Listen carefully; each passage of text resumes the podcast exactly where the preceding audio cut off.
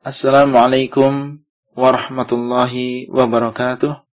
Alhamdulillah wassalatu wassalamu ala Rasulillah. Halaqah yang ke-26 dari silsilah beriman kepada hari akhir adalah tentang ditiupnya sangkakala. Termasuk beriman kepada hari akhir adalah beriman dengan akan ditiupnya sangkakala. Rasulullah SAW pernah ditanya, apa itu sangkakala?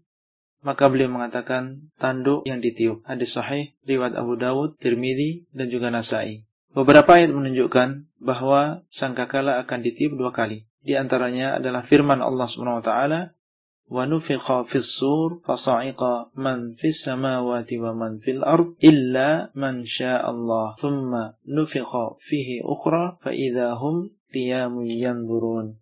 Dan ditiuplah sangkakala, maka matilah siapa yang ada di langit dan di bumi kecuali siapa yang dikehendaki oleh Allah. Kemudian ditiup sangkakala itu sekali lagi, maka tiba-tiba mereka berdiri menunggu. Az-Zumar ayat 68. Tiupan sangkakala pertama dengannya meninggal semua yang ada di langit dan di bumi kecuali yang Allah kehendaki. Tiupan ini terjadi di hari Jumat sebagaimana dalam Sahih Muslim. Dan setiap hari Jumat, hewan-hewan mereka senantiasa memasang telinga antara waktu subuh sampai terbit matahari. Karena takut bila ditiup sangkakala pada hari tersebut. Hadis sahih, riwayat Abu Dawud, Tirmidzi dan juga Nasai. Bila terdengar, maka semua akan mencondongkan lehernya dan mengangkatnya. Dan yang pertama kali mendengar adalah seorang laki-laki yang sedang memperbaiki penampungan air untuk minum untanya, maka dia pun mati dan matilah semua manusia. Hadis riwayat Muslim.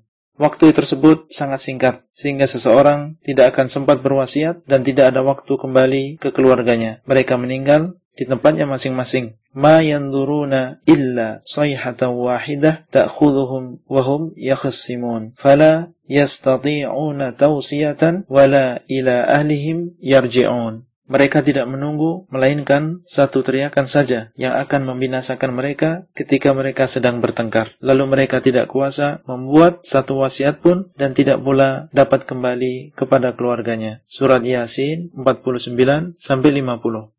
Di dalam Sahih Bukhari disebutkan bahwa ada sebagian yang sudah mengangkat makanan ke mulutnya, namun tidak sempat memakannya karena sudah ditiup sangkakala. Meninggallah seluruh manusia dan kerajaan hari itu adalah milik Allah SWT semata. Ketahuilah bahwa malaikat yang akan meniup sangkakala sekarang telah menaruh sangkakala di mulutnya, mengerutkan dahi, memasang telinganya, menunggu sewaktu-waktu diperintah oleh Allah Azza wa Jal. Hadis sahih riwayat Tirmidzi. Rasulullah SAW ketika mengabarkan para sahabat dengan kabar ini, beliau SAW menyuruh para sahabat untuk mengatakan, Hasbunallah wa ni'mal wakil, alallahi tawakkalna. Cukuplah Allah bagi kita dan dialah sebaik-baik wakil, hanya kepada Allah kita bertawakal. Itulah yang bisa kita sampaikan pada halakoh kali ini, dan sampai bertemu kembali pada halakoh selanjutnya. Wassalamualaikum warahmatullahi wabarakatuh. Abdullah Rai di kota Al-Madinah. Materi audio ini disampaikan di dalam grup WA Halakoh Silsilah Ilmiah HSI Abdullah Rai. Assalamualaikum warahmatullahi wabarakatuh. Alhamdulillah wassalatu wassalamu ala Rasulillah. Halakoh yang ke-27 dari silsilah beriman kepada hari akhir adalah tentang tiupan sangkakala yang kedua. Setelah tiupan pertama dan meninggal semua manusia, maka akan ditiup sangkakala untuk yang kedua kalinya. Dan jarak antara dua tiupan adalah 40. Allahu alam, apakah 40 hari atau bulan atau 40 tahun. Rasulullah SAW bersabda di dalam hadis Abu Hurairah, "Bainan nafqataini arba'un." Antara dua tiupan 40. Mereka bertanya kepada Abu Hurairah, sahabat yang meriwayatkan hadis ini, 40 hari atau 40 bulan atau apakah 40 tahun? Maka beliau, yaitu Abu Hurairah, enggan menjawabnya. Para ulama mengatakan karena tidak mengetahui ilmunya. Dan hadis ini sahih diriwayatkan Bukhari dan juga Muslim. Dan di antara dua tiupan inilah Allah SWT akan menurunkan hujan yang ringan yang dengan sebabnya akan tumbuh jasad manusia di dalam kuburnya sebagaimana di dalam sebuah hadis yang diriwayatkan oleh Muslim tulang ekor manusia yang telah dikabarkan oleh Nabi sallallahu alaihi wasallam bahwasanya dia tidak akan hancur akan tumbuh seperti tumbuhnya tunas setelah hujan sehingga terbentuklah manusia kembali dengan izin Allah Subhanahu wa taala. Rasulullah SAW bersabda, "Tsumma yunzilullahu minas samaa'i ma'an fayambutuna kama yambutul baqlu, laisa minal insani syai'un illa yabla illa 'azman wahidan wa huwa ajabudz dzanab wa minhu yurakkabul khalqu yaumal qiyamah." Kemudian Allah SWT akan menurunkan hujan dari langit, maka mereka pun tumbuh seperti tumbuhnya tunas. Tidak ada dari badan manusia sesuatu kecuali akan rusak, kecuali satu tulang, yaitu tulang ekor, dan darinya lah akan dibentuk manusia pada hari kiamat. Hadis riwayat Bukhari dan juga Muslim. Saudara sekalian, Allah lah yang telah menciptakan dari yang tidak ada menjadi ada, dan dialah yang akan membangkitkan manusia setelah matinya. Allah berfirman, "Huwallazi yabda'ul khalqa tsumma yu'iduhu wa huwa ahwanu 'alaihi." Dan dialah Allah taala yang menciptakan manusia dari permulaan, kemudian akan mengembalikan, menghidupkan kembali dan menghidupkannya itu adalah lebih mudah bagi Allah taala. Ar-Rum ayat 27. Setelah terbentuknya jasad semua manusia, maka malaikat akan meniup sangkakala untuk yang kedua kalinya dan akan dikembalikan roh-roh kepada jasadnya dan hiduplah manusia serta akan dibangkitkan dari kuburnya. Allah berfirman, "Tsumma nufikha fihi ukhra fa idahum qiyamun yanzurun." Kemudian akan ditiup sangkakala yang kedua kalinya, maka tiba-tiba mereka bangkit dalam keadaan menunggu. Surat Az-Zumar 68. Itulah yang bisa kita sampaikan pada halakoh kali ini dan sampai bertemu kembali pada halakoh selanjutnya. Wassalamualaikum warahmatullahi wabarakatuh. Abdullah Rai di kota Al-Madinah. Materi audio ini disampaikan di dalam grup WA Halakoh Silsilah Ilmiah HSI Abdullah Rai. Assalamualaikum warahmatullahi wabarakatuh. Alhamdulillah wassalatu wassalamu ala Rasulillah wa ala alihi wa sahbihi ajma'in. Halaqah yang ke-28 dari silsilah beriman kepada hari akhir adalah tentang kebangkitan. Yang dimaksud dengan kebangkitan adalah dikembalikannya arwah kepada jasad sehingga manusia kembali hidup. Akan digoncangkan bumi dengan segoncang-goncangnya dan terbuka kuburan manusia. Kemudian keluarlah semua manusia dari kuburnya dalam keadaan hidup. Allah SWT berfirman, "Idza zulzilatil ardu zilzalaha wa akhrajatil ardu athqalaha wa qala al-insanu ma laha." Apabila bumi digoncang dengan segoncang-goncangnya dan bumi mengeluarkan beban-bebannya dan berkatalah manusia mengapa bumi menjadi begini Az-Zalzalah 1 sampai 3 dan orang yang pertama kali akan terbuka kuburannya adalah Rasulullah SAW. Hadis riwayat Bukhari dan juga Muslim. Manusia akan dibangkitkan sesuai dengan keadaan dia ketika meninggal dunia. Rasulullah SAW bersabda, "Yub'atsu kullu 'abdin 'ala ma mata 'alaihi." Akan dibangkitkan setiap hamba sesuai dengan keadaan dia ketika meninggal dunia. Hadis riwayat Muslim. Rasulullah SAW mengabarkan bahwasanya orang yang meninggal dalam keadaan ihram haji atau umrah maka akan dibangkitkan dalam keadaan membaca talbiyah. Hadis riwayat Bukhari dan juga Muslim.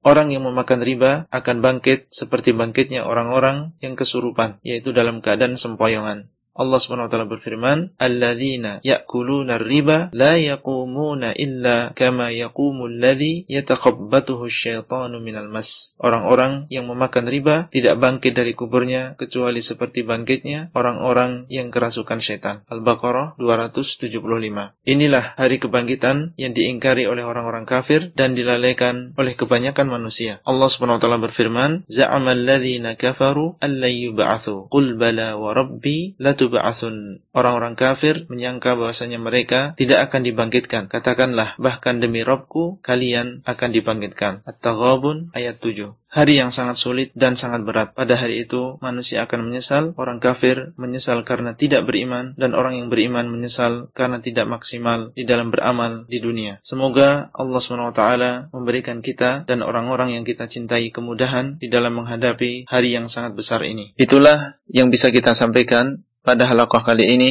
dan sampai bertemu kembali pada halakoh selanjutnya. Wassalamualaikum warahmatullahi wabarakatuh. Abdullah Rai di kota Al-Madinah. Materi audio ini disampaikan di dalam grup WA Halakoh Silsilah Ilmiah HSI Abdullah Rai.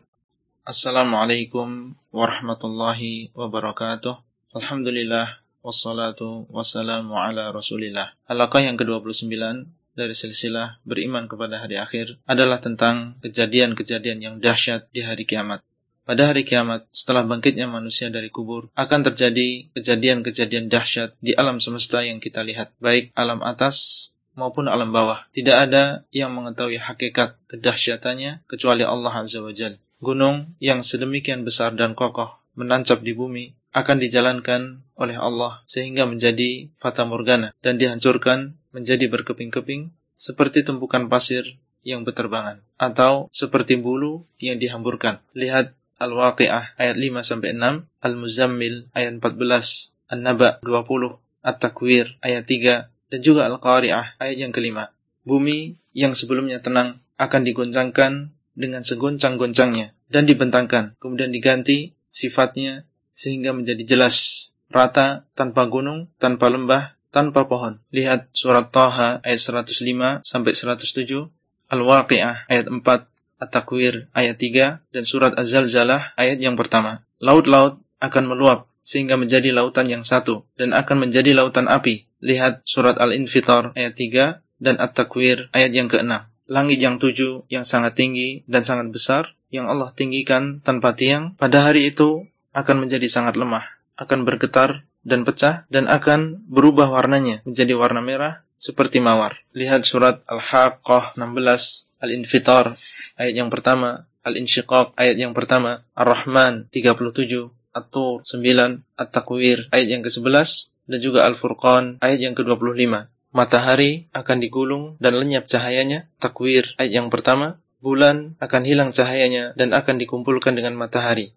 Surat Al-Qiyamah 8 sampai 9. Rasulullah SAW bersabda, Asyamsu wal qamaru mukawwarani yaumal qiyamah. Matahari dan bulan akan digulung pada hari kiamat. Hadis riwayat Bukhari. Bintang yang sedemikian banyaknya akan berjatuhan dan lenyap cahayanya. Lihat surat Al-Infitar ayat yang kedua dan At-Takwir ayat yang kedua. Ada sebagian ulama kita yang mengatakan bahwasanya semua ini terjadi di antara dua tiupan. Allahu a'lam, Allah yang lebih mengetahui mana yang benar dan yang penting bagi kita semua bahwasanya kita diperintahkan untuk takut dan supaya kita mempersiapkan diri untuk menghadapi hari tersebut. Itulah yang bisa kita sampaikan dan sampai bertemu kembali pada halaqah selanjutnya. Wassalamualaikum warahmatullahi wabarakatuh. Abdullah Rai di kota Al-Madinah. Materi audio ini disampaikan di dalam grup WA Halaqah Silsilah Ilmiah HSI Abdullah Rai.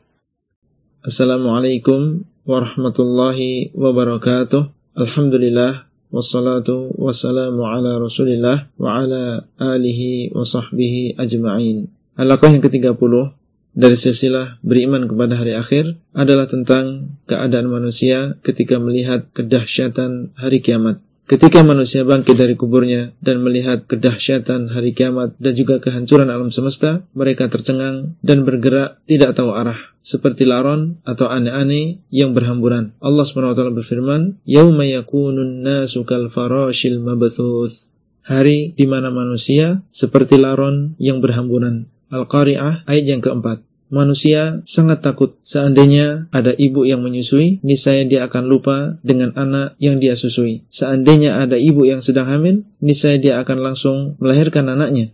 Dan seandainya ada anak kecil, niscaya dia akan menjadi tua, semuanya itu adalah karena mereka sangat takut. Manusia sempoyongan seperti mabuk, padahal mereka tidak mabuk. Lihat surat Al-Hajj 1-2 dan Al-Muzammil ayat yang ke-17 manusia akan lari dari orang-orang yang sangat dia cintai di dunia, lari dari saudaranya, dari ibu dan bapaknya, dari istri dan juga anak-anaknya, masing-masing memikirkan keselamatan dirinya sendiri. Lihat surat Abasa ayat 34 sampai 37. Kemudian terdengar seruan, mereka pun bersegera menuju penyeru tersebut. Allah SWT berfirman, يوم يدعو الداعي إلى شيء نكر خش عن أبصارهم يخرجون من الأجداث كأنهم جراد منتشر مهدعين إلى الداع يقول الكافرون Hada yaumun asir. Pada hari di mana penyeru akan menyeru kepada sesuatu yang mengerikan. Pandangan-pandangan mereka tertunduk hina, keluar dari kuburan seperti belalang yang bertebaran. Mereka datang dengan cepat kepada penyeru tersebut, seraya berkata orang-orang kafir, ini adalah hari yang sangat sulit. Al-Qamar 6 8. Adapun orang-orang yang beriman kepada hari akhir dan takut dengan kedatangan hari tersebut, kemudian dia beramal untuknya, maka Allah SWT akan memberikan rasa aman di dalam menghadapi hari tersebut. Allah SWT berfirman, لا يحزنهم الفزع الأكبر وتتلقاهم الملائكة هذا يومكم الذي كنتم توعدون mereka tidak ditimpa rasa takut karena kedahsyatan hari kiamat dan mereka disambut malaikat yang berkata, inilah hari yang dijanjikan untuk kalian. Al-Anbiya 103. Itulah yang bisa kita sampaikan pada halakoh kali ini dan sampai bertemu kembali pada halakoh selanjutnya. Wassalamualaikum warahmatullahi wabarakatuh. Abdullah Rai di kota Al-Madinah. Materi audio ini disampaikan di dalam grup WA Halakoh Silsilah Ilmiah HSI Abdullah Rai.